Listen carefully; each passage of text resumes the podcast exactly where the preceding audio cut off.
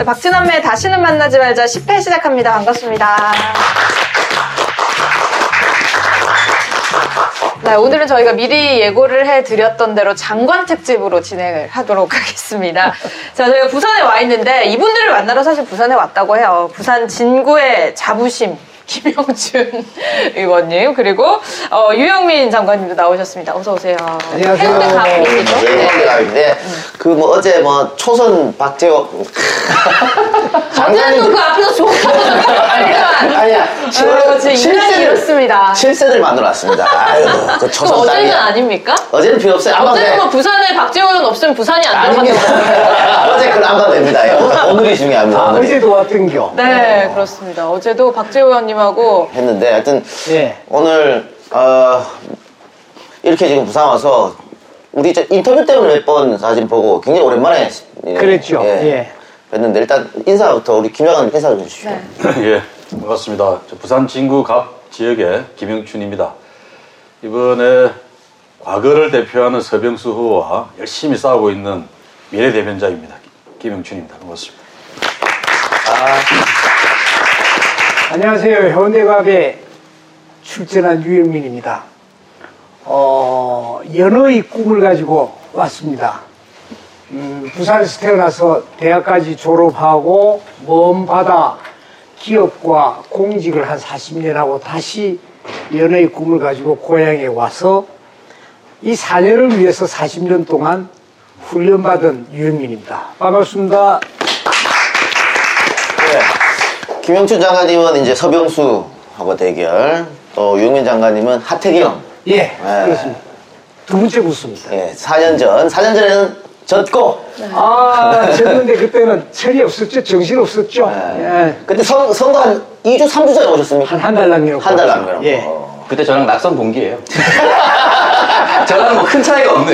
정말 장관님 부끄러운 줄 아세요? 아니, 우리 오창수 씨가 그때 인재 영입으로 치면 저보다 선배. 그렇죠? 아니, 저 뒤에 들어왔습니다. 저 16번째. 큰일 날 뻔했네. 제가 11번째입니다. 아, 근데 한 달 전에 들어와서 그래도 40% 넘겨서 41. 정확히 합시다. 41%. 41%. 아, 예. 근데 이번에 하태경과 리턴 매치. 그 하태경에 대한 피로도를 호소하는 지역 국민들이 좀 많은 것 같아요. 좀 그런 것 같습니다. 그 뭐 제가 지어낸 게 아니고 분위기만 이야기하면은 행게 뭐 있노 지금까지 뭐 그런 분이 좀 있는 것 같아요. 근데 역시 우리나라 정치에는 야당 의원, 하태경 의원이 잘못한 게 아니고 야당 의원으로서 얼마나 하고 싶은 일이 많았겠어요, 지역에. 그럼에도 불구하고 그 이야기 듣는 거는 역시 야당의 한계다. 예, 만일에 하태경 의원이 여당 의원이었으면 참 많이 했을 거다. 왜냐면 생각도 굉장히 하고 있는 게 많고. 근데 지금 보니까 유영민 주세요라고 되어 있어요. 예. 굉장히 뭔가 부드럽고 문학적인 표현이 들어가 있는 그런 느낌이 드는데 이건석 씨 직접 만드셨나요? 아무래도 프로가 제일 낫잖아요. 부탁을 했는데 느닷없이 유영민 주세요가 뭘 달라는지 굉장히 당황스러웠거든요. 근데 그 뜻이 뭐냐면은 지난 4년 전에는 해운대 우리에게 안 줬는데 이번에는 주세요. 또 하나는 그 관로가 있잖아요. 그 속에 네. 미래도시 해운대 주세요. 교육도시 해운대 뭐 주세요. 뭐 주세요. 주세요. 그래서 저에게 주문을 거는 겁니다. 해운대의 미래를 바꾸는 주문이라고 써있네요. 예. 근데 또 한편으로는 하태경 그 후보를 두고 입대 1이다. 이렇게 얘기를 하셨어요. 예.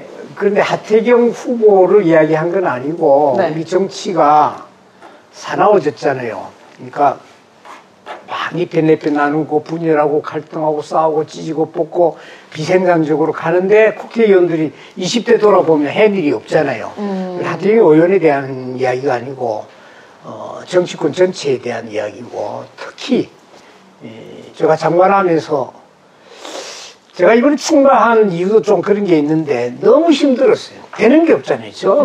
김영춘 의원님이었기. 그래서 말만 하지 말고 에? 입으로 표현을 했고 입대 저는 일을 하는 사람이다. 유영민은 일을 한다. 번호도 일이잖아요. 그래서 입과 일로 대칭했는데 그건 꼭 뭐 하태경 의원을 지칭하는 게 아니고 제 생각이었나 봐. 입을 보고 딱 그 하태경 의원님이 떠올랐어. 그럼 뭐 여러 사람이 그래 그렇게 쉽겠죠. 예. 예. 그러니까 뭐 힘 있는 여당의 장관 출신, 거기다가 또 기업가 출신이고 요즘 다 경제가 안 좋으니까 거기다가 유영민 하면 또 5G가 생각이 나고 또 뭐 과학정보통신부 이게 훨씬 이 하태경과 이 대립구도가 좋아져가지고 이번에는 좋은 성적 거둘 수 있을 것 같고. 또 우리 저 김 장관님 같은 경우에는 본인 소개할 때도 했잖아요. 구시대 인물과 어떤 대결이다. 어? 그 언제적 서병수가 다시 돌고 돌아와서 여기로 왔는지. 그리고 또 지금 무소속 공천 문제로 무소속 또 나온다는 후보가 또 있기도 하고 구도는 나쁘지 않은 것 같습니다. 서병수 후보가 국회의원 선거에 원래 출마를 제대로 하려고 그러면 해운대에서 유영민 선배님이랑 같이 해야 돼요. 네, 원래 그 지역구였죠. 네. 나 그걸 바랬는데. 하태경 의원한테 밀려서 부산진갑으로 오신 게 아닌가 싶은 생각이 들어서 부산진갑 주민 한 사람으로서는 굉장히 서운합니다. 지금이라도 바꿀 수 없습니까? 바꾸고 싶으시죠. 사실 어떤 기사에서 보니까는 그 서울에서 이제 이낙연, 황교안 대표끼리 맞붙는 거하고 또 그만큼의 크기를 가진 빅매치가 부산에서 김영춘, 서병수다. 그렇죠. 이거는 이제 거의 뭐 한 차차기 대선 주자로 보고 있는 거 아니에요? 아니 그래서 제가 봤을 때는 바로 차기 아닙니까? 대선 주자로 해서 이제 선거 전력을 잡으세요. 그러니까요. 이제 부산에서 만든 대권 주자. 이번에 당선이 되면은 바로 대선 준비를 하려고 합니다. 왜냐하면 일단 부산 친구 주민들께서 그런 이제 영향이나 요구를 많이 하시고 이제는 좀 큰 정치를 해라 그런 요구를 많이 하시고 제가 세상에 하고 싶은 이야기가 너무 많아요. 그래서 이제 국회의원은 짧게 하고 대선에 나가서 제가 세상을 바꾸는 그런 메시지를 좀 국민들에게 말씀드리고 평가를 받고 싶습니다. 그러니까 그거 좀 활용했으면 좋겠는데 뭐 대선을 준비한다. 당선이 돼야 준비하라고. 여기서 지면 뭐 대선이 뭐 다 나가는 겁니다. 예. 그냥 짧게 하셨다고 하는데 12년 하셨는데 짧게 했다고 하기 너무 저거 아직도 기억나는 게 제가 처음에 부산 내려왔을 때 지금 찾아보면 제가 공약 중에 뭐 옐로우 카펫이라든지 학교 앞에 어린이 안전을 위한 공약들이 있었어요. 그 받은 거거든요. 김영춘 장관님이 주셨어요. 그때 사실 5·6도 연구소라는 것을 만들어서 그때 최초 아마 지방의 그 어떤 정책소예요. 그게 그래서 공약 한 10개 제가 받았습니다. 그대로 받아서 그대로 사흘로 가져와서 그러니까 다른 제 지역에도 통용이 될 수 있는 정책을 이미 만들어 놓은 준비된 사람이다. 그렇게 말씀드리고 싶어요. 그걸 바로 가져가시면 떨어졌고. 유영민판을 한번 업데이트를 시켰어요. 아니 근데 김영춘 장관님이 12년 되셨다고요? 삼선 하셨습니다. 12년 됐죠. 나는 이게 뭐야 지금 이 나이에 초순하려고. 딴 거 많이 하셨잖아요. 우리 이동희 TV 보시는 시청자들 다 아시겠습니다만 김 장관이 그냥 서울에서 편안하게 4선, 5선 할 수 있었는데 버리고 자기 고향 부산 와서 계속 떨어졌었던 거거든요. 그렇죠. 네. 그래서 4년 전에 정말 4년 전도 어렵다 그랬는데 부산 승리 앞장서서 5개 선거 이겼고 이번에는 어떻게 지난번 같은 성적을 낼 수 있을까요? 예, 사실 이번 선거는 굉장히 어려운 조건에서 시작을 했습니다. 부산 지역 여론도 안 좋았고 그래서 나름대로 이 선거를 어떻게 치러야 되나 고민도 많이 하고 준비를 많이 했는데 이제 그런 저희들의 노력도 조금씩 시민들에게 인정이 되는 것 같고 무엇보다 코로나19로 인해서 처음에는 국민들이 걱정을 많이 하셨는데 최근 한 일주일 동안에 한국 상황은 많이 진정이 되고 대비되는 다른 나라들의 그런 아주 나쁜 현상들 확진자의 급증이라든지 사망자가 막 폭증한다든지 이런 걸 보면서 우리 국민들이 한국 정부가 그래도 대처를 잘해왔구나 라고 인식의 대전환이 일어나고 있는 것 같아요. 그런 면에서 이제 선거를 치르기가 조금 수월해졌습니다. 저도 동의합니다. 그러니까 지난번 4년 전에 5개 선거구에 보궐까지 6개 선거구 이번에 승리를 하려면은 이겼던 거는 세이브하고 졌었던 거 요 지역구 이런 데는 이제 제가 얼마 안 지셨으니까 이번에 꼭 이길 겁니다. 자신 있습니까? 땡겨와야 되는데 당연히 그래야죠. 당연히 그거는 지금 문재인 정부의 성공 문제도 중요하지만은 역사를 거꾸로 갈 수는 없잖아요. 그런 측면에서 꼭 찾아가야 됩니다. 네. 아니, 지난번에 부산 시당 위원장이셨을 때 3분의 1만 주세요. 이 슬로건이 있었어요. 물론 그 3분의 1 제가 못 들어갔지만 이번에 기사 보면은 열석이 목표다는 기사가 이미 나왔습니다. 예, 과반수니까. 거기 저도 포함되어 있습니다. 뭐 말씀드리려고 제가. 근데 이제 하태경 후보가 인지도가 지역에서 사실 굉장히 높은 그런 후보잖아요. 근데 그에 비해서 상대적으로 지역에서는 장관님이 조금 불리할 수도 있을 것 같은데 그걸 어떻게 극복해 나가고 계세요? 그러시기가 하는 거 아니에요? 아, 여기 있는 남자. 왜 이렇게 불편하지? 애들까지 다 알잖아요. 네. 그게 이미지가 좋은 의미에서 그랬든 어찌됐든. 네, 제가 그걸 만회하려고 그러면 이걸 아마 다음 주에도 하죠. 아, 그럼? 선거 때까지 한 4번 내지 5번. 아, 매주 출연하신다고요? 합시다. 이거로는 결코 하태경한테 안 진다. 유영입이다. 이런 거 함께 해주셨거든요. 예, 오늘 근데 두 분 장관 시리즈에서 두 분 모셨는데 굉장히 대비돼요. 또 보면 또 기업가 출신이고 한 분은 또 학생운동 출신이고 그 고려대학교 총학생회장 네. 출신이죠. 니랑 친한 우상호는 연세대 총학생 출신이고 네. 거기는 대권 후보 말 안 하고 있지 않습니까? 서울시장 밟고 이제 가시죠. 근데 제가 공개해도 될지 모르겠는데 재밌는 이야기를 해도 되겠죠. 김현미 장관이 이야기한 거 예. 농담으로 우리끼리 있다가 김현미 장관이 이제 연대를 나왔잖아요. 그때 연대 학생회장은 송영길 의원이고 고대 학생회장은 김영춘 의원인데 너무 연대 여학생들이 보니까 굉장히 미남의 학생회장이 고된 거예요. 그 여학생들이 연대 여학생들이 우리는 복도 없지 학생회장이 바뀌었어야 되는데 그런 얘기를 했다는 게. 제가 연대 이미지고 송영길이 거대 이미지다 이런 거죠. 송영길 의원 미안합니다. 실력파죠. 송영길 얼굴 보면 무조건 실력파. 저하고 정말 친한 관계입니다. 송영길 의원은 그때 별명이 뭐였는 줄 아세요? 뭐요? 헐크. 그럼 별명이 뭐셨는데요? 저는 별명이 없었던 것 같은데. 별명 만든 사람 잡아 조진 거야.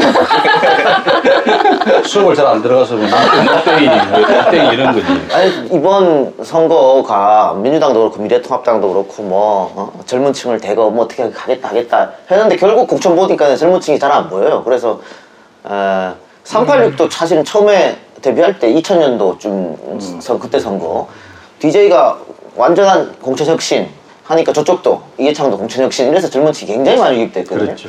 인위적이라도 그런 게 좀 필요하지 않을까 그런 생각도 드는데 아니 그만하라는 얘기는 아니고요. 제가 당대표였으면 그렇게 했을 텐데 오창석 같은 아니 저 같은 사람 하면 안 되죠. 그럼 대신이 아니잖아. 미래 대통령이라며 또, 죄송합니다. 지난번에 너무 어린 나이에 나와가지고 돈도 많이 배운 것도 많지만 조금 상처도 있잖아요. 네. 그런 시간이 좀 필요할 거예요. 네. 진짜 키워야 될 보배 같은. 근데 오창석 씨가 그래서 자기는 거대 그 큰 당에서 비례 1번을 줘도 안 간다고 뭐 받을 수도 없지만 1번 여성이거든요. 그러니까 2번을 줘도 안 가겠다. 아니 요즘에 안 붙여주셔도 돼.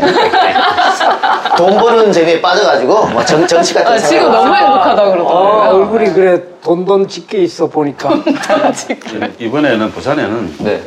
그래도 저 북강설의 최지연 씨 최지연 후보가 지금 30대입니다. 그래서 명출 상반 청년 후보고 김혜영 의원이 좀 중고 청년이긴 하지만 그래도 만 45세 이하니까 네. 우리 당 기준으로는 청년 후보입니다. 부산 18석 중에 청년 후보가 두 사람이 있다는 거는 저희들이 잘 압니다. 어제 우리가 만났던 강윤경 후보 같은 경우는 청년 아닌가요? 딱 만 45세가 네. 딱 그런 기준으로 그 라인이고 또 여성 후보가 4분이나 있어요. 18개 중에 4명이니까 네, 전국적으로 보면은 꽤 높은 비율로 여성 후보 공천됐어요. 그 중에 김경지 후보, 사상의 배제적. 네, 그래서 이제 여자 그 상대당 쪽에서도 이제 부산 쪽에 좀 여자 후보가 꽤 있어서 뭐 여자들의 전쟁이다 막 이런 기사들도 나오더라고요. 근데 4년 전에는 그 부산시당 위원장 하면서 본인이 이끌었지 않습니까? 예. 이번에는 전재수 의원이 위원장입니까? 예, 전재수 의원이 위원장이고 제가 선대위원장이에요. 그러니까 본인 선거도 중요하지만 본인 서병수가 이기겠지 뭐. 최선을 다해요. 아니 이게 지금 무소속으로 나와야 됩니다. 정근 후보는 꼭 나오세요. 네. 정근 후보가 지난번에 24.9%가 받았어요. 무소속으로 나와서. 많이 받았네요. 이건 나오셔야겠네요. 8년 전에. 그래서 서병수 후보가 표를 꼭 갈라치게 하시길 바랍니다. 근데 지난 선거랑 다른 것은 호남에서 지난번하고 완전 다른 결과가 올 거고 민주당이 굉장히 많은 표를 갖고 갈까. 중요한 건 그래서 PK 지역인데 그 여론조사 지금까지 나온 여론조사 보니까는 민심이 좋지는 않다. 네, 네. 그 앞으로는 뭐 아까 김 장관님 말씀하신 것처럼 코로나가 외국과 비교해서 우리가 잘하고 있다 이런 게 좀 여론이 퍼져주면 좋겠는데. 근데 지금 그런 여론이 좀 형성이 되고 있지 않나요? 그런데 이제 문제는 경제 아닙니까 경제? 경제 문제 이야기해 주셨으니까 코로나19가 빨리 전쟁이 우리나라에선 되더라도 전 세계적으로 뭐 팬데믹인지 이번지 어려운 영어를 쓰던데 전 세계적 이 전염병이 아주 횡행해버리면은 우리가 수출하고 먹고 사는 나라인데 다른 나라에 수출할 수가 없는 그런 상황이 올 겁니다. 그래서 올 한 해는 굉장히 어려운 고난의 행군을 해야 될 거다. 그렇게 보면 지금 우리가 겪고 있는 전쟁은 두 개의 전쟁을 동시에 치르는 거랑 마찬가지죠. 하나는 코로나19와의 전쟁이고 또 하나는 다가오는 세계적 경제 공황 혹은 뭐 경제 위기와의 전쟁. 이 두 개의 전쟁을 치러야 되는데 이런 상황에서 이제 정부를 중심으로 똘똘 국민들이 뭉쳐서 이 위기를 극복하는 그런 에너지를 만들어 보자. 저는 이렇게 호소를 드리고 싶습니다. 조금 제가 이제 좀 부언을 하면은 지금까지 우리가 겪어보지 못했던 이런 것이 시작이다 계속 불안감 갔을 때 심리적인 그게 저는 더 염려가 되는 거죠. 그러니까 언론이나 또 특히 정치권 또 기업도 말할 것도 없고 과거에 우리 그런 것이 우리에게 더 강해진 그런 또 긍정적인 메시지 이게 참 중요하지 않느냐. 메르켈 독일 총리가 지금 이 사태가 독일로서는 2차 세계대전 이후 최대의 국가 위기다 이런 이야기를 했어요. 네. 근데 지금 우리 저도 그렇고 대통령도 그렇고 다 그런 인식들을 이제 공개적으로 이야기를 하는데 여당 의원들도 비슷할 겁니다. 후보들도 그렇고. 근데 야당은 아닌 것 같아요. 미래통합당 쪽은 여전히 그런 인식은 아니신 것 같고 심지어 얼마 전에 심재철 원내대표가 이번 총선에서 과반수가 되면은 바로 대통령 탄핵 추진하겠다 이런 이야기를 공개적으로 했지 않습니까? 예. 네, 맞습니다. 근데 말씀드린 대로 두 개의 전쟁, 그러니까 양쪽에서 막 적이 공격해오고 있는데 그 전쟁을 치르면서 정부의 팔목을 끊고 부러뜨리고 힘을 다 빼고 탄핵은 안 된다고 치더라도 그런 결과가 총선이 나온다 그러면은 이 두 개의 전쟁, 국가의 위기를 극복하는데 이거 헤쳐나갈 힘이 국민적인 에너지가 생기겠는가. 그런 점에서 이번 총선 결과가 정말 중요하다.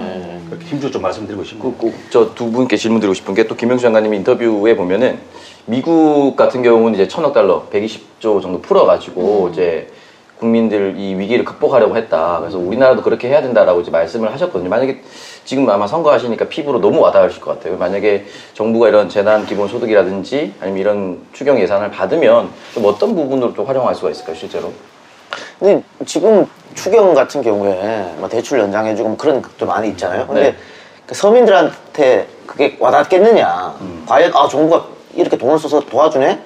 안 와닿기 때문에 직접 그러면 미국처럼 혹은 홍콩처럼 뭐 현금을 주든 아니면 그에 대한 뭐 바우처를 주든 상품권을 주든 뭐 그런 얘기가 나오는 거 아니겠어요? 그렇죠. 이번 추경은 그게 뭐 대구 경북 쪽에 초점을 둔 추경이었고 또 전국을 상대로도 어려운 소상공인들에 대한 긴급 대출이라든지 또 고용 유지를 위한 지원 이런 데 초점이 주어져 있는 그런 추경입니다. 그래서 2차 추경을 이야기하는 게 지금 말씀하신 대로 국민 기본소득, 재난 기본소득 같은 것들을 염두에 둔 추경이 필요하다는 건데 이 규모는 1차 추경 때보다 훨씬 커질 수밖에 없을 겁니다. 지금 우리가 예측하고 있는 세계적인 경제 공황이 들이닥친다 그러면은 11조 정도로 이게 감당이 안 되는 쓰나미 같은 충격이고 그런 뭐 50조 이야기도 있고 그래서 뭐 미국이 가령 1,000조 원 정도를 쓴다 그러면은 우리가 미국처럼 뭐 형편이 있거나 기축 통화인 달러 국가가 아니기 때문에 막 무진장 퍼내는 건 한계가 있겠지만 그래도 기존의 그런 발상을 뛰어넘는 파격적인 경제 발성화 대책 또 어려움에 빠진 국민들을 구출해내는 그런 구명줄을 던져주는 그런 예산이 대대적으로 투입이 될 수밖에 없다. 역시 대권 잠룡답다. 김 장관님이 구체적으로 정치권에 대한 경제 책임을 이야기했습니다만 저는 이번 코로나도 그렇고 경제 문제 생겼을 때 이게 여야가 탁 갈려가지고 한쪽은 코로나가 더 퍼져가지고 환자가 더 늘어나고 죽는 사람도 마치 더 늘어나서 정권이 흔들릴 정도, 경제도 행여 그런 마음이 있다라고 하면은 정말 정치권이 그게 국가라는 것을 중심에 두고 보느냐. 그래서 제발 우리 경제 문제라든가 이런 문제에 있어서는 여야 할 것 없이 이번 총선에 출마하는 정치권이 싸우지 말아야 됩니다. 그런 측면에서는 하태경 의원이 참 좋아하는 게 지난번에 코로나 문제만큼은 여야 할 것 없이 생각을 모아야 된다는 이야기를 했거든요. 대통령 박근혜 도와주자 뭐 그랬어요. 그렇죠. 박근혜 도와주자 그러고.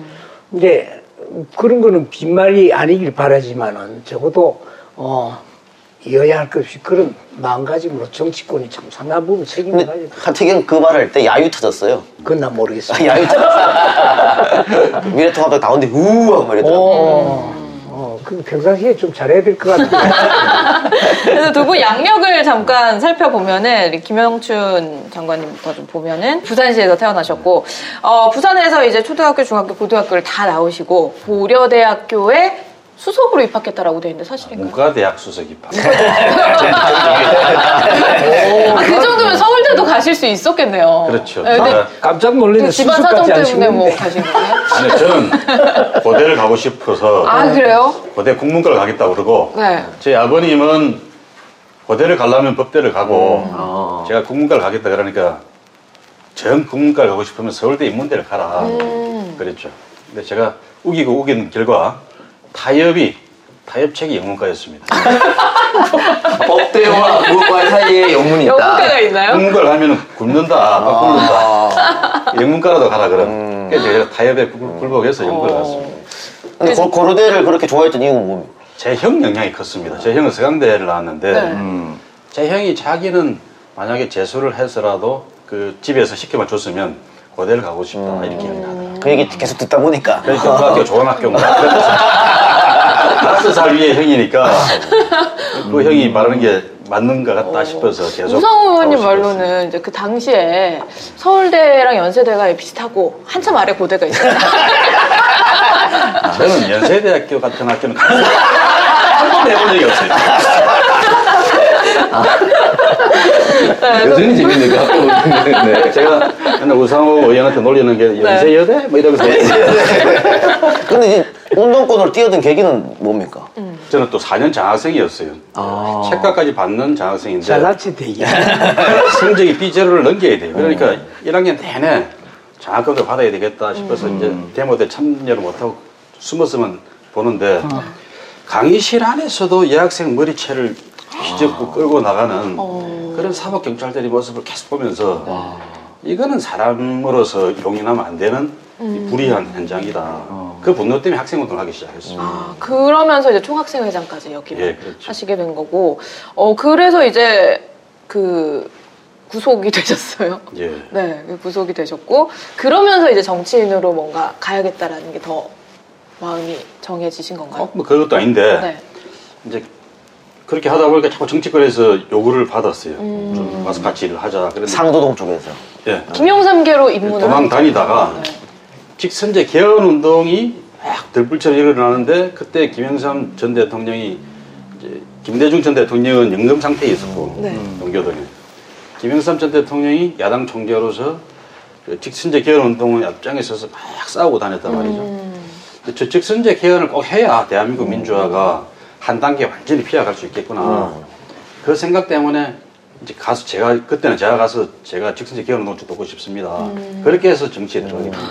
근데 그 당시에 이제 상도동계에서 막내셨다고 들었는데 그때 이제 김영삼 전 대통령이 워낙 총애를 해서 이제 선배들도 뭔가 그 김영삼 대통령에게 하기 어려운 말이 있으면 이렇게 김영춘을 통했다. 사실인가요? 본인이 지원했다는 얘기가 있어요. 우리 캠프에서 얘기했어. 캠프 안에서 얘기했는데. 사람이 생존자들의 말이 있어요. 이제 제가 워낙 또 어린 막내인데다가 영감님이 저를 제가 뭐라고 이야기하면 역증을 잘 안 내셔요. 그런데 다른 비서들이 예를 들면 지금은 은퇴하신 김덕룡 전 의원님이 그때 비서실장이었는데 그런 분들이 이야기하면 이제 막 역정도 내고 서로 좀 이 복잡해지니까 야 네가 가서 이야기해라. 이런 경우가 몇 번 있었죠. 그래서 이제 혹자들이 자꾸 그런 말들을 만들어내고 그런 거죠. 그래서 이제 김영삼 대통령 시절에 정무비서관으로 네. 일을 하셨고, 네. 그러고 이제 16대, 17대 국회의원. 16대 이제 처음 국회에 들어가신 네. 거예요. 여기 서울 지역구 어디였었습니까? 광진 갑구인데, 지금 광진 을구가 이제 추미애 법무부 장관이 네. 하는 네. 지역이 있고, 제가 국회를 같이 했어요. 그 시절에. 아. 그렇게 재선까지 네. 하고 부산으로. 재선 마칠 무렵에 열린우리당 문을 닫았잖아요. 예. 네. 근데 그 닫는 과정에 너무 가슴이 아팠어요. 그래서 내가 정치를 그만둬야 되겠다. 국민들이 과반수까지 만들어준 당인데 이 당을 문을 닫는 게 그때 사무총장 겸 최고위원이었습니다. 어린 나이에. 이건 내 나라도 책임져야 되겠다. 아무도 책임지겠다는 사람이 없었어요. 서로 다 남 탓하고 막 그러면서 내 탓이요 하고 내가 책임지겠다. 그런 마음으로 정치를 그만두겠다. 네. 불출마 선언도 하고. 그랬는데 그게 2008년 총선에 제가 출마를 안 했던 거죠. 그래서 2012년 총선을 앞두고서는 그 사이 변화가 노무현 대통령이 돌아가셨잖아요. 그때는 문재인 대통령도 출마 안 하겠다고 계속 이제 도망다니실 때니까 그랬죠. 2011년도에 그럼 나라도 내려가서 고향에 돌아가서 이어 달리기를 해서 부산에서라도 우선 지역주의 벽을 좀 무너뜨려야 되겠다. 그 결심으로 다시 정치에 뛰어들어올 생각을 했습니다. 그래서 네. 부산으로 귀향을 했죠. 2012년 19대 네. 국회의원 선거에 민주통합당 후보로 부산진구갑 선거구에 출마를 하시게 됩니다. 그리고 이제 뭐 2014년 지방선거에서 부산광역시장 출마 선언도 했다. 2012년 선거 떨어지고 네. 부산시장 선거 나간다 그랬을 때 또 후보 통합해라고 뭐 시끄러워 결국 양보 나중에 양보하신 거죠. 14년에는 제가 민주당 후보로 선출됐다가 오거돈 후보한테 후보 등록 전날인가 양보. 양보를 해서 단일화를 했죠. 그래도 졌는데 뭐. 아니, 그럼 이길 줄 알았는데. 제가 양보하면 이길 줄 알았는데. 그럴 바에 나갈 뻔했어요. 근데 그러고 나서 2016년에 딱 이제 당선이 되셨어요. 예. 근데 그 시기까지 가기가 그 중간의 시기가 굉장히 힘드셨을 것 같아요. 그 4년 동안. 야인 생활을 한 8년 한 셈이죠. 네. 근데 힘들다기보다는 힘든 건 경제적으로만 힘들고. 네. 그게 가장 힘든 거 아닌가요? 정신적으로는 굉장히 충만한 그런 도전의 시간이었습니다. 그래서 네, 네. 서울에 한 번씩 가면은 선배들이, 국회의원 하고 있는 선배들이 왜 그렇게 얼굴이 좋냐. 떨어진 놈이. 그래서 제가 속이 없어서 그래서 그러면서 지낼 정도로 그때는 도전감으로 도전 정신으로 충만했던 시기였어요. 근데 2016년 당시 그 선거할 때도 그 나성린 후보? 이게 굉장히 뒤처지는 여론조사 결과가 계속 나왔어요. 계속 지고 있었지. 네. 16년에 네. 그랬죠. 근데 굉장히 극적으로 어떻게 뒤집혔어요? 내가 도와줘서 그래. 이렇게까지도 말 도와줬고 장관님 이길 줄 알고 계셨어요. 아, 끝나고 왜냐면 끝나고 이렇게 상무회의 지역위원장 제가 지역위원장일 때 다 같이 모였어요. 선거 끝나고. 끝나고도 모였고 그전에도 모였는데 한 2, 3천 표 차이로 이기고 있다. 이길 것 같다라고 말씀하셨어요. 이미 선거 전에. 근데 오빠도 그때 나한테 당선 될 것 같다고 했어요. 선거를 많이 해보면은 좀 감이 와요. 실제 표를 계산해서 그때 말씀하셨던 거죠. 그래서 실제로 2,800표 차로. 네, 나도 그렇죠. 지금 들어보면 내가 80% 나올 것 같아. 압승. 그런다니까. 네, 그래서... 지난번 총선 때는 여론조사가 워낙 안 맞았어요. 네, 저 경우에는 투표하기 5일 전에 발표한 지역 언론사 여론조사에 제가 따블로 진다고 나왔어요. 맞아요. 그때 57대 25. 근데 저건 그냥 순응틀이다. 걱정하지 마라. 내가 이긴다. 그러니까 사람들이 내 말을 잘 안 믿어. 그때 부산 왜 그런지 모르겠지만 저는 음모론인데 누가 장난질을 치지 않고서는 그렇게 나왔어요. 왜냐면 최인호 의원 지역구도 김척수 후보가 61대 20몇으로 나왔어요. 일면에 나와가지고 이거 다 잘못된 조사. 근데 부산 전체판이 그렇게 나왔었거든요. 그래서 오히려 저는 반대로 이기게. 그 여론조사를 제대로 나온 것은 저밖에 없었죠. 거기 지금 저는 정확하게 나왔어요. 어떻게 그런 것 같이 맞췄었는지 우리 집만 되게 객관적인 데이터가 나와서 이 정권 교체하고 해수부 장관 예. 그건 청와대에서 먼저 연락이 온 겁니까? 아니면 저 좀 시켜주세요 그러니까. 임종석 실장이 전화를 했길래 나는 그때 제가 농해수 위원장이었어요. 국회에서 농림해양 상임위원장이었죠. 전체를 하고 있었는데 해양수산 분야도 중요하지만 농림 분야에서도 제가 하고 싶은 일이 남아있었어요. 특히 안전한 먹거리 유기농을 포함해서 이런 농업 체계를 좀 꼭 만들어 보고 싶어서 제가 이제 상임위원장으로서 농림부를 좀 닥달을 해서 그런 일을 하고 싶어서 처음에 사용을 했는데 당신 생각만 하냐고 자꾸 그래서. 부산 국회의원 중에 할 사람이 나밖에 없다. 그래 좀 나갔으면 좋겠다. 그래서 매를 맡게 됐죠. 와. 근데 장관들 저 이야기 들어보면 한 사람도 흔쾌히 하겠다는 사람 없어요. 다 뺐다 그러지. 의장도 뺐어요? 나는 흔쾌히. 선거로 떨어졌는데 뭐 없어. 나는 연락 안 올까 맨날 기다려. 전화기만 보고. 네. 아 근데 김영춘 장관님 역대 최장수 재임 장관 기록은 있어요? 해수부에서. 네, 해수부에서. 해수부가 워낙 단명이었거든. 그게 계속 사고도 나고 잘리기도 하고. 그전에 윤진숙 장관 이런 장관들이 있었기 때문에 오래 들어가서 하시는 일이 많았을 거예요. 1년 9개월. 네. 아 근데 해수부가 우리 저 노 전 대통령도 해수부 장관 출신이고 네. 그분도 오래 못했어요. 8개월 정도밖에 못했어요. 근데 해수부 자체가 워낙 이제 일도 많고 뭐 처리해야 될 것도 많아서 그럴 수도 있겠지만 그 김영춘 장관님이 계실 때는 정부 업무평가에서 최초로 우수 등급을 받았다라고 돼 있는데 퇴임을 하시자마자 바로. 아 그래? 그 곤두박질 쳤다라는 기사를 제가 봤어요. 이 캠프에서 뿌린 기사. 야 일 잘해. 호소 정도까지는 맞는데 그 뒤에 네. 떨어졌는지는 모르겠는데. 네, 퇴임하자마자 그 업무 평가가 B등급으로 곤두박질 쳤다. 그래서 김영춘이 정말 일을 잘했다. 아, 그럼 지금 대수분 곤란하잖아요. 아, 죄송합니다. 네, 저는 기사 보고 읽었습니다. 등급이 제 기억에는 과학기술정보통신부도 받았던 것 같은데. 부처 중에서. 유일하게 3년 연속 우수 부처가 자랑이 아니고 사실이 자랑이신 거 사실이니까. 네, 어쨌든 뭐 차기 대선 주자의 지역구로 또 주목을 받고 있기 때문에 당연히 뭐 선전하실 거라고 믿고 그럼 이제 유영민 장관님으로 한번 넘어가 보도록 하겠습니다. 보니까 지금 굉장히 대기업 쪽으로 이력이 많으신데 일단은 1951년에 부산에서 태어나셨습니다. 그리고 부산에서 쭉 대학교까지 부산대학교 수학과까지 졸업을 하시고 그러면서 LG전자에 입사를 하세요. LG전자 전신이 이제 금성사였거든요. 네. 근데 그게 본사가 부산에 있었습니다. 그러니까 대체로 LG그룹이 LG화학도 그렇고 부산대 출신, 부산 출신들이 많습니다. 그래서 제가 이제 아까 부산에서 태어나서 초중고 대학을 마쳤다는 데 더 좁게 보면은 부산 동네에서 태어나서 네. 초중고 대학을 동래구에서 다 끝냈어요. 아, 그러네요. 그러고 금성사 본사도 동래구에 있었어요. 특이한데. 그 동래구로 출마하시지? 옛날에는 장관님 어릴 때는 해운대도 동래구였어요. 해운대도 동래구였어요. 예. 그래서 이제 조선시대 사람 만나는 것 같아요. 이 정도면 나중에 부산도 동래부사였다. 제가 했던 게 뭐냐면은 프로그래머였어요. 소프트웨어 프로그램 코딩을 했는데 그런데 그게 뭐냐면은 회사가 하고 있는 업무 회계 업무 그 다음에 뭐 영업 인사 업무 이 업무를 컴퓨터에 의해서 소위 전산화하는 그 과정에 이제 소프트웨어 개발이 있잖아요. 그러니까 소프트웨어 코딩의 전문가로 이제 일을 배우고 했는데 나중에는 업무 전문가가 된 거예요.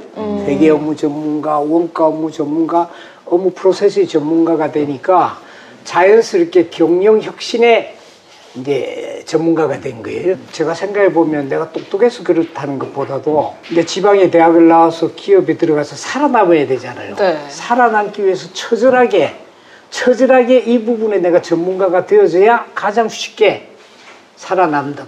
그 발버둥을 절박한 마음으로 쳤던 게 세월이 지나서 유영민 그러면 뭐 전부 IT 전문가, IT 전문가의 기업의 경영신 전문가 찾으면 저를 찾게 됐고, 그래서 제가 말씀드리고 싶은 것은 우리나라의 미래도 사람이 유일한 자원인 우리나라가 좀 절박한 미래의 생존 문제를 가지고 가야 되겠다. 그게 이제 미래 준비라는 4차 산업혁명을 기반으로 한. 그래서 제가 살아온 흔적을 보면서도 조금 그런 걸 많이 느낍니다. 그 얘기 잠깐 해주세요. 네. 왜냐면 그때 공보물에 해운대 지역 주민들이 되게 좋아하는 사진 들어왔어요. 빌 게이츠랑 찍은 사진. 그 얘기 잠깐 해주세요. 그 지역에서 처음 봤다는 민주당 계열 인사가 빌 게이츠랑 찍은 사진. 빌 게이츠랑 만나고 이런 것들 민주당계에서 상상도 할 수 없는. 진짜 신기하다. 네. 부산 지역의 민주당 후보들은 전부 전투적이고 뭐 이런 이미지가 강했던 것 같아요. 근데 나온 데 보니까 제가 하태경 의원하고 붙은데 하태경 의원이 조금 민주당스러운 것도 좀 있었던 것 같고 내가 오히려 새누리스러운 게 있었던 것 같고 새누리스러운 그게 이제 빌 게이츠하고 살림도 네. 나오고 기업에서 뭐 경영 혁신 전문가고 기업 경력이 전부 다니까 네. 혹시 스티브 잡스하고 찍은 건 없었습니까? 잡스하고는 그 뒤에 있었죠. 그래서 오늘 이거 잡스 입었 한국의 스티브 잡스 패션이신가요? 그래서 LG CNS 부사장 하시고 뭐 네. 포스코도 가셨고요. 포스코는 제가 잠깐 있었죠. 네. 근데 이게 그냥 사실은 신입사원, 평사원으로 입사해서 임원까지 한 거잖아요. 그러니까. 꿈! LG에서 부사장까지 했죠. 했으니까. 그러니까 제가 아까 언뜻 이야기했지만 내가 개인의 비전이 뭐고 부사장이 되고 사장이 되겠다는 것보다도 내가 여기 살아남는 것은 이 분야의 최고의 전문가가 되는 길이다. 그래서 제가 논문 표절 하나도 없는 거 아시죠? 네네네. 머리 털라고 논문을 써본 일이 없기 때문에. 학사. 그러니까 이 분야에서 내가 현장에서 최고 전문가가 되는 길이 내가 가장 쉬운 길이고 내가 서바이벌 할 수 있는. 그래서 이제 하여튼 그러다 보니까 그 위치에 갖고 부사장이 된 거예요, LG에서. 근데 그 현직에 있을 때, 그때 이제 노무현 대통령 시절에 소프트웨어 진흥원, 지금 정부통신산업진흥원인데 원장을 뽑는데 이왕이면 기업의 전문가를 뽑는 게 좋겠다 해서 제가 거기를 옮겨간 거예요. 그래서 열심히 이제 했죠. 대한민국 소프트웨어 산업을 육성하기 위해서 했는데 3년 임기인데 1년 반도 채 못했는데 이제 MB 정부가 들어온 거예요. 네. 그렇게 해서 노무현 정부 때 임명받은 기관장들 그때 일괄 사표내고 할 때 제가 나온 거예요. 네? 그때 기업에 다시 돌아가지. 왜냐면 기업에서 나왔으니까. 네. 근데 못 돌아가는 법이 있는 거예요. 그게 공직자 윤리법에서 2년 동안 못 돌아가니까 2년 동안 이제 분노도 있었고 좀 그랬죠. 그러다가 그게 끝나서 이제 포스코에서 이쪽 분야에 좀 도와달라 해서 간 거예요. 그게 이제 포스코하고 인연이 됐죠. 한 3년 있었죠. 네. 고문 기간까지 해서. 그렇게 하고 나와 있을 때 이제 인재 영입 2016년 20대 총선 때. 네. 네. 그렇게 해서 이제 갑작스럽게 출마를 하게 되고 그렇게 하고 떨어지고 대선 전국 들어가서 대선 때 이제 문재인 대통령을 도왔고 그게 제 경력을 살려서 좀 과기정동부 장관이 됐죠. 네. 그러니까 제가 이렇게 딱 보면은 내가 똑똑해서 어떤 목표를 가지고 그렇게 간 것보다도 지금 주어진 일에 굉장히 충실하고 그게 내 어떤 강점이라 그럴까 살려나간 것이 내 의지하고 상관없이 출마도 하게 되고 또 장관도 하게 되고 또 이 자리에 지금 있고. 그 부분은 좀 재미는 없는 것 같아요. 하여튼 우리 윤 장관님이 우리나라 소프트웨어 산업의 제1세대, 개척세대이신 거죠. 그리고 25% 통신비 인하에서 굉장히 그거를 처음 얘기를 하셨다고. 1인 가구의 평균 통신비가 한 14~15만 원 됐거든요. 4명이 있는 학생이 있는 집은 30~40만 원 갑니다. 네. 그래서 이거를 줄여주는 게 이제 소위 우리가 소득주도 성장에 있어서 그 하위 20%에 있는 분들 가처분 소득 늘려주는 것 중에 중요한 게 통신비에 20%는 25%로 5% 인하를 더 시켰고 또 생계가 어려운 분들 또 장애인들 이런 부분들에 대한 통신비를 많이 인하했죠. 그래서 국민들은 좋아졌는데 네. 통신회사들이 가장 싫어하는 사람은 그런데 더 중요한 게 있어요. 우리 통신비 구성이 전화 사용료가 있는데 거기에는 단말기 이 할부 가격이 들어가 있거든요. 그래 전화 사용 중심에서 이미 인터넷 서핑하고 뭐 해가 데이터 중심으로 옮겨간 거예요. 5G가 제가 세계 최초 상용화했잖아요. 네. 질문하실 거죠? 네. 미리 이야기합니다. 다른 질문하려고 5G로 가게 되면 이제 그야말로 데이터 중심으로 가게 되는데 지금 요금 체계로 가면 너무 비싸죠. 예를 들어서 아까 제가 8기가를 보통 쓰는데 그걸 우리가 2G 시절의 요금으로 대비하면은 요금이 1,300만 원 나옵니다. 근데 그게 지금 요금제가 4만 원대 요금이에요. 그러니까 지금 5G에 가도 지속적으로 우리가 통신비 인하 이런 또 데이터 중심으로 옮겨가면서 그 노력은 정부가 계속 하면서 기업의 투자도 늘리면서 기업이 돈을 남을 수 있게끔 그거는 정부가 또 기업을 그렇게 해줘야 되는 거거든요. 그걸 걱정 안 하셔도 돼요. 네. 장관 하시고 나서 말이 상당히 많아졌어요. 아니 질문이 안 나온 것 같아요. 아니 근데 이제 이번에 국회의원 출마하시려고 장관직에서 내려오기로 결정을 하신 거잖아요. 아니. 내려온 결정한 게 잘렸죠. 수명이 다 됐어요. 근데 장관, 국회의원 하는 것보다 장관 하는 게 낫지 않나요? 두 분한테 여쭙고 싶은데. 그렇죠. 그런데 저는 적재적 소의 사람을 배치한다 그러는데 저는 그보다는 지금 시대는 적시적재다. 때에 따라서는 이런 사람의 장관이 필요하고 때에 따라서 이런 사람이 필요한 거예요. 그러니까 제가 떠날 때 나를 필요로 하는 리더십은 이제 끝났다. 새로운 리더십이 필요할 때다. 그러니까 제가 만 2년 2개월을 했는데 딱 적당할 때 새로운 리더십이 저는 돌팔이 과기부 장관이 했잖아요. 학위도 없는. 그러나 내게 주어진 역할은 다른 게 있었다는 거예요. 우리나라 과학기술계가 연구자 중심으로 가는 거, 그 다음에 이공계 쪽으로 많은 우수한 애들이 오도록 하는 거, 거기에 대한 지원 프로그램, R&D에 대한 예산을 대폭 늘려주는 거, 그 다음에 정보통신에는 5G를 세계 최초 상용하는 이런 역할들을 제가 하는 것이었고, 그 뒤에는 이제 그야말로 과학자가 와서 제대로, 그러니까 때에 따라서는 새로운 리더십이 필요하니까 제가 잘 적당할 때 잘 나왔고. 잘 나오셨다. 근데 김 의원님은 어떻게 장관 하면서 국회의원직도 같이 해야 되잖아요. 네. 어렵지 않았었습니까? 지역구가 제일 힘들죠, 아무래도. 지역 구민들은 한 2년 가까운 시간 동안에 뭐 평일날은 아예 올 수가 없으니까 네. 뭐 국회의원 뽑아놨더니 코빼기도 안 비친다 이제 이런 이제 비난을 많이 하세요. 근데 또 이제 더 많은 분들이 아니 그래 우리가 뽑아놨더니 장관도 하고 잘한다 이런 분들 계시는 반면에 이 양면이 다 섞여 있어서 그 점이 좀 힘들어. 저는 이제 매주 토요일 날은 무조건 나와서 부산 지역구를 좀 챙겨도 보고 뭐 좀 돌아다니고 이랬는데. 그러니까 이 몸이 왔다 갔다 하기를 서울, 부산, 세종 세 군데를 매주 빽빽이를 돌아야 되니까 그게 힘들었어요. 그래서 결론적으로 네. 어떤 게 더 낫냐 그러면 네. 국회의원이 100배 더 편하고 좋습니다. 장관은 참 힘든 잡입니다. 진짜 C급했어요.